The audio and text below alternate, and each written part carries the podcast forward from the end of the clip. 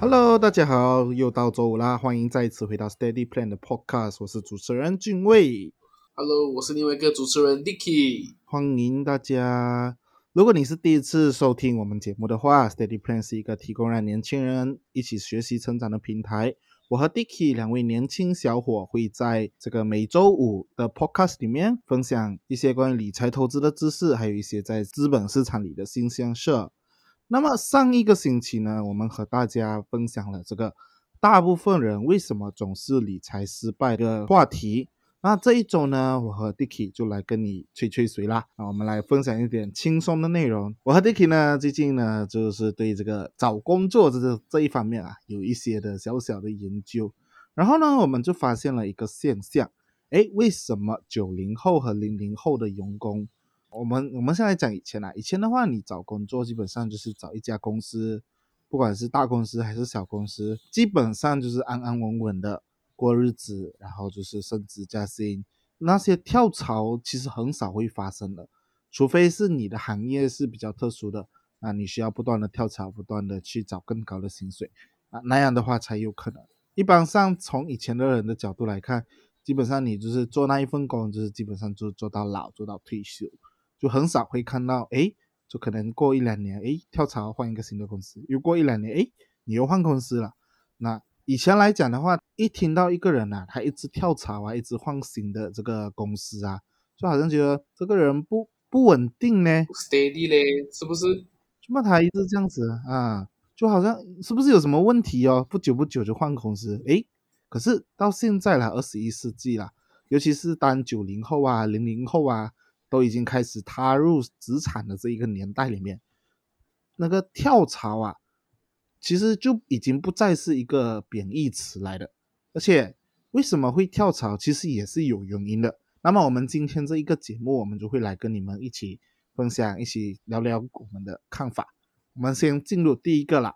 第一个呢，就是我觉得啦，就是管理模式过时了。诶，为什么这么说？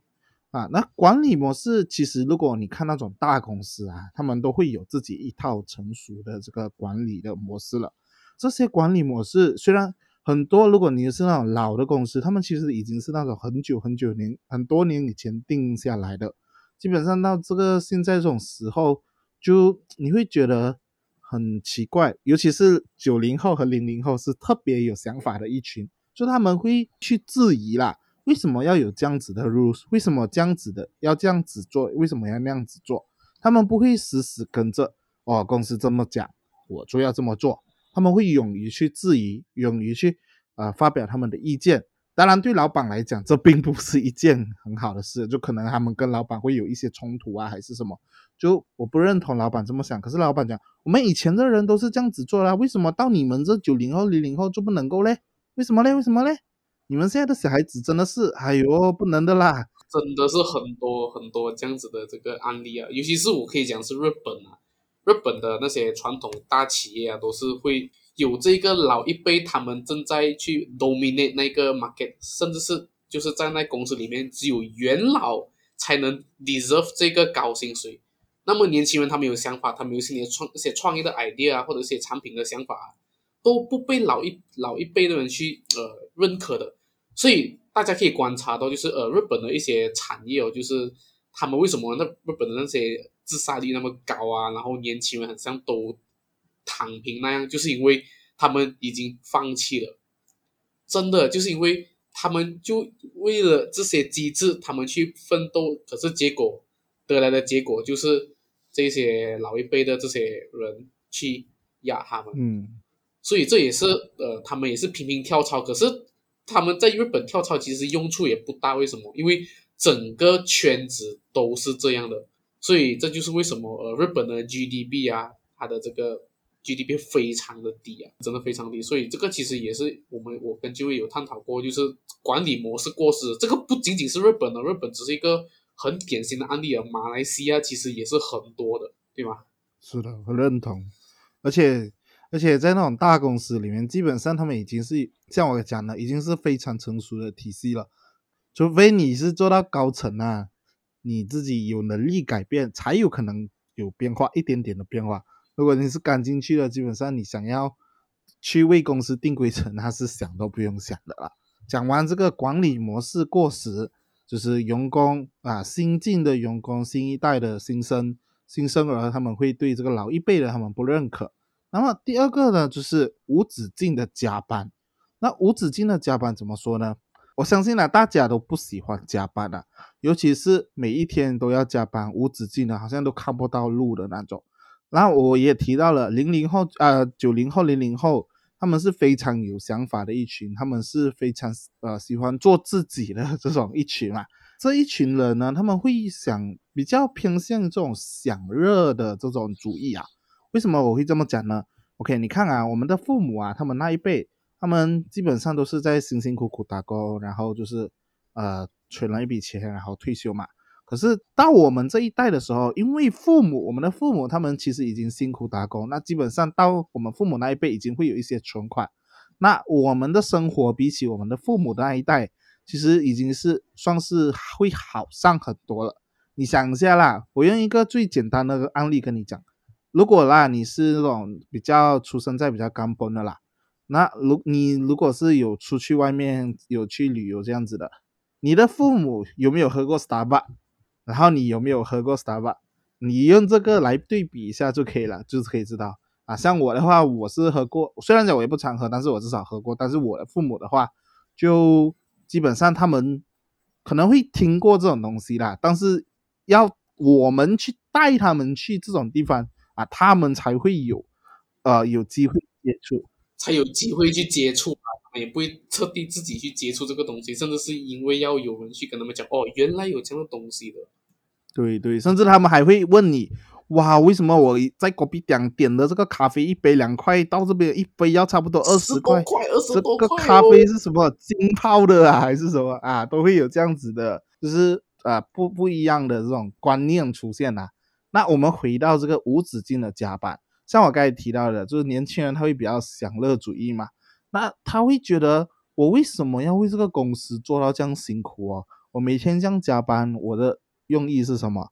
那现在，而且现在啦，他们我们的这个世界比较不一样的一点就是，大家已经开始意识到了，过去的那一套已经不适合现在的讲。我们的人生其实不是一定要啊，就是朝九晚五。然后可能加班这样子，就是每天过着一样的日子。我们现在更多的提倡的是，你要去寻找你的理想生活。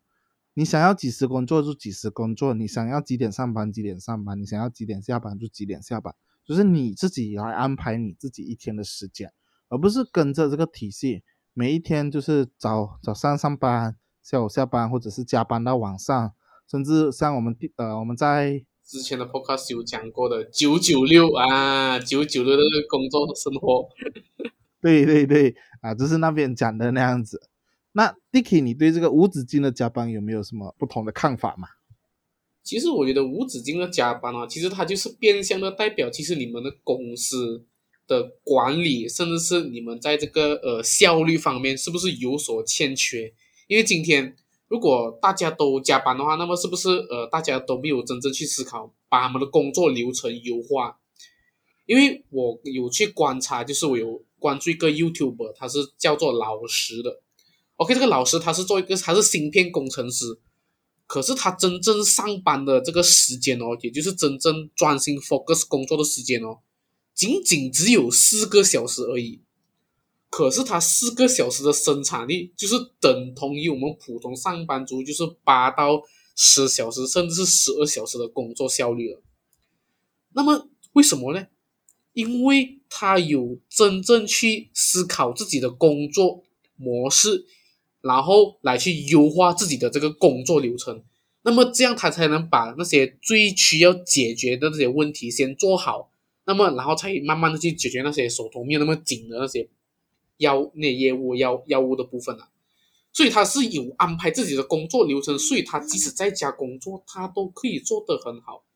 所以无止境的加班，我的看法就是，更何况是不是一种没有效率的表现？公司是不是没有去思考这个问题？甚至是呃，员工他发现到哇，我明明已经做好做完工了，可是因为那边的 environment 都在加班，所以我好像被迫要加班这样子，我不喜欢那样。啊，他们会这样子想的，我不喜欢那样。那么我早早做完我的工，我走啦，我还有下班的 life 的嘞，我的我的工作不是我的人生的全部。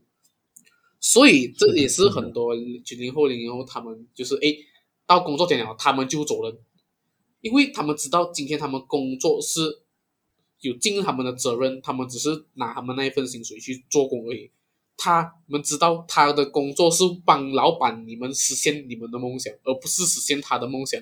下班后的时间是他要实现梦想的时间来的，所以他们才会非常讨厌无止境的加班，所以他们才会去呃频频的去跳槽，寻找自己的这个薪水的这个好公司啦。嗯，是的，是的，我非常认可 Dicky 刚才讲到的那个环境的部分啊，就是大家都在加班，然后你不加班有点奇怪。哎，那又可以盖到我们的这个，呃，就可以连接到我们的第三个观点啊，就是关于勾心斗角的部分。我们都讲啦，有人的地方呢就有江湖，有江湖的地方就有矛盾。那么在办公室里面啊，那个办公室政治啊，基本上不会亚于这个宫斗剧里面的精彩哈。像我们拿最典型的例子啦，就是盖蒂奇提到的那一个整个环境，比如说你公司有一百个人，然后你是里面的小职员、新职员，大部分的人都在加班，基本上八九十个人都在加班，然后甚至你的经理、你的部门经理都在加班。你做完了你东西，你敢走吗？D K，如果是你，你会敢走吗？不敢哦，经理都还坐在那边努力工作，我走，好像又做错什么东西这样嘞。可是我都下班时间到了，可是我又我又不想走，可是又不能走啊，纠结。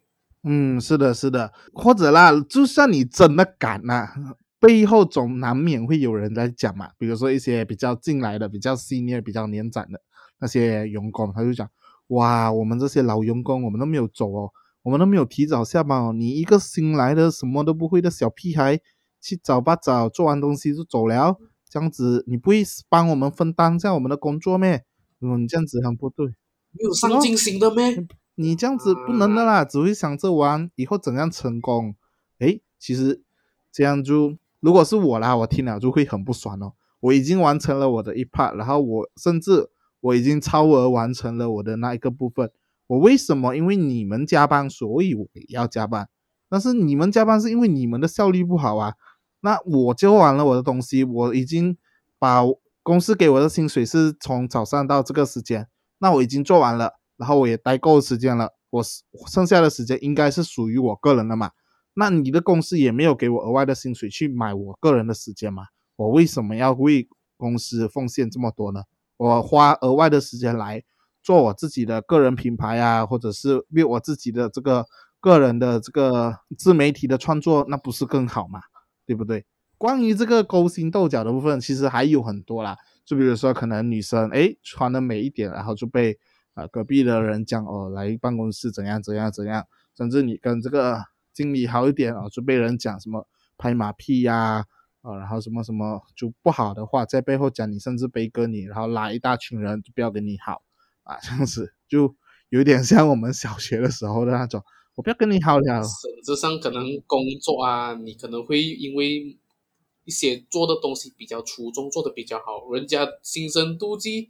那么有些工作一些黑锅就是由你来背了。是的，是的，就会有人故意要做掉你这样子啦。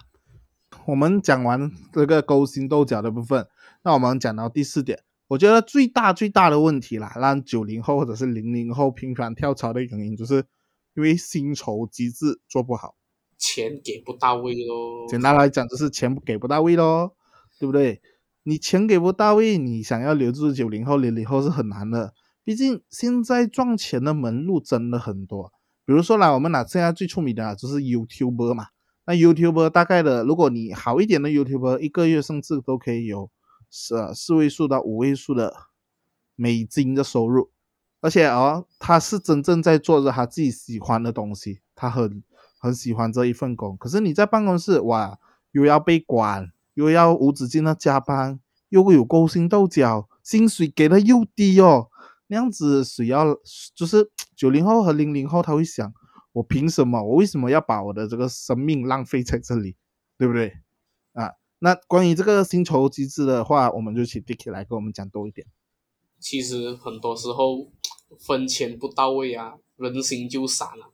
这也是为什么很多人就是会觉得，哎，今天我做办这份工，的确我努力，我做到 result，然后我想要求老板加薪，就也不是讲那种要求，就是讲啊，老板加我薪水，他们是有做好准备，就是有有做好报告一些数据证明来去呈现自己的工作表现，让老板来去 judge 他们的工作，然后去提升他们薪水。他们 deserve 认为他们自己是拥有这个能力的。可是今天这老板就是有时候啊，我们不是讲每一个老板，老板是这样子的，老板他是尽可能用最低成本来请人是很正常的。可是有时候老板就是会一些老板真的是很惯老板，比较强下一点点，所以这也导致很多人就是今天，如果我把同样的这个努力的这个份额做我自己的事业的话。那么会不会对我未来长久的发展会更加好？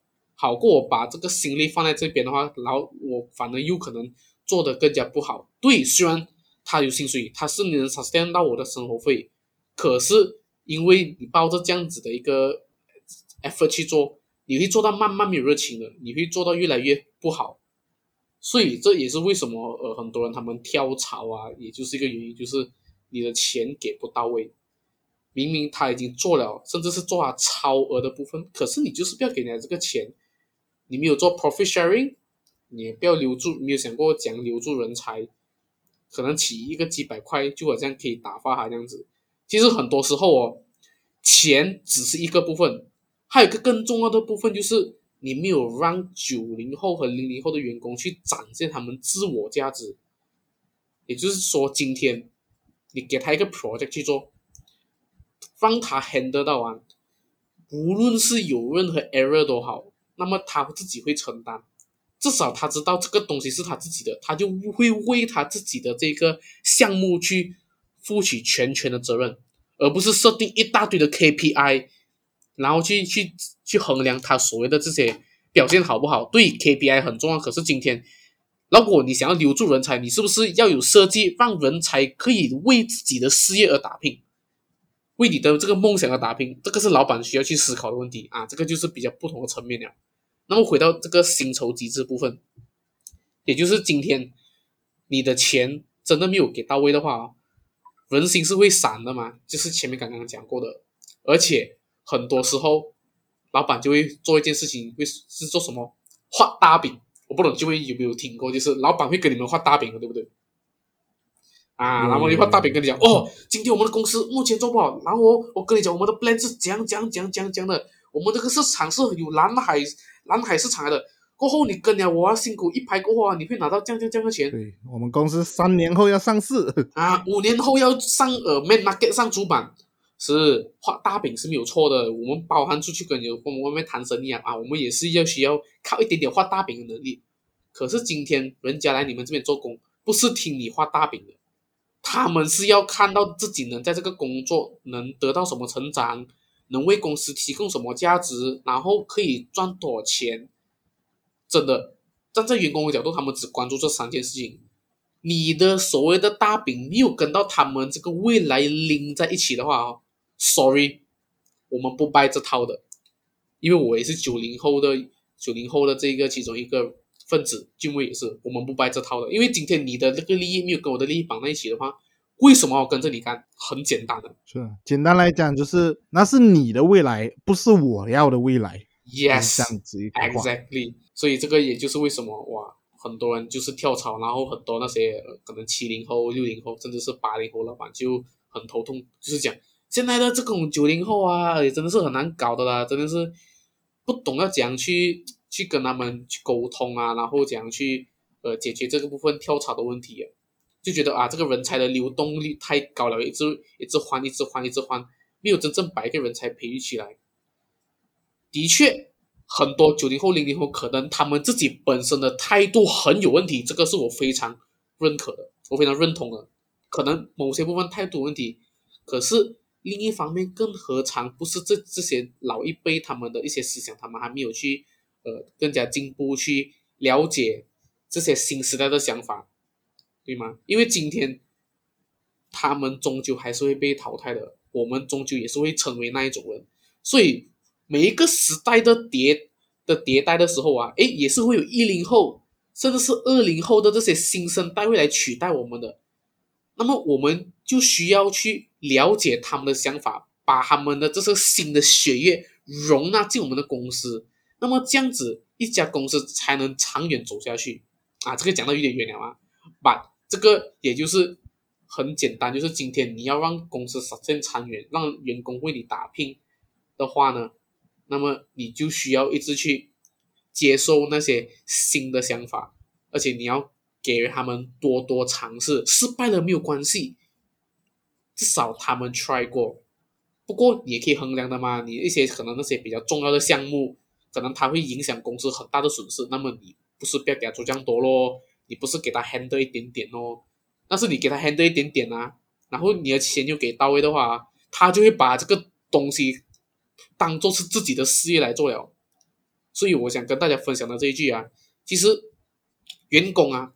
他们其实不喜欢那种呃抱着打工的心态的，因为很多人是在这个时代，很多九零后或者零零后的人，他们都知道其实打工是没有出路的，他们是这样子想的。可是我想要植入给大家这样子一个想法，就是哦，不要这样子去想，打工，更何况其实是一种创业，知吗？它何尝不是一种创业的？因为今天你是用最低的成本来去拿到钱的同时。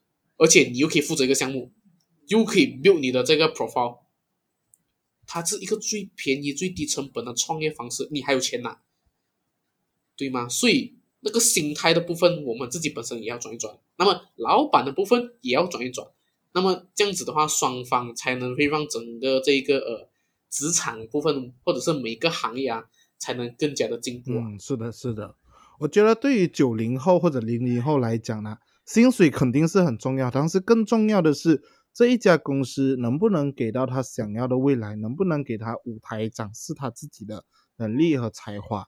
我觉得这一切，这这两点比比什么都要重要了。那么今天我们就分享这四个原因，为什么啊零零后或者九零后会频繁的跳槽？在结束的之前啊，Dicky，你有什么话想说的吗？嗯，今天我就想呃分享一下我的一些总结的一些。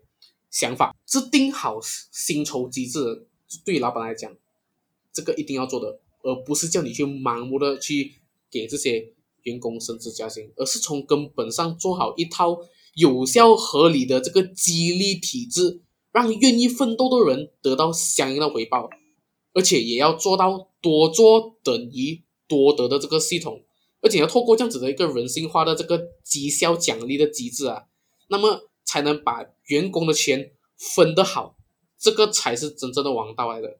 因为员工要的，就是一份不是空谈的保障啊。因为只要他们能给公司带来业绩和功劳的话哦，公司就能保障他们的收入和奖励。这个对他们来讲才是最公最公平的交易。人性都是以利为利的，绩效奖励做得好，就没有不愿意干活的员工。有利益为目标的话，员工才会主动为公司打拼的。这样的工作和动力，还有他的创造力，才是最强的。这才是留住九零后和零零后的最佳方式。啊，所以今天我们的总结就比较长一点。是的，不只是给九零后和零零后，甚至还有给老板的一些小建议。今天的总结就到这里。喜欢我们节目的话，记得到 IG 和我们的 Facebook 上面的。搜索 Steady Plan 啊，Steady Plan 这两个字就可以找到我们。非常欢迎你来告诉我你的想法啊，甚至如果你想来上我们的节目啊，你想分享你的观点，哎，我们都非常的欢迎。今天的节目就到这里，我们下一期再见，拜拜。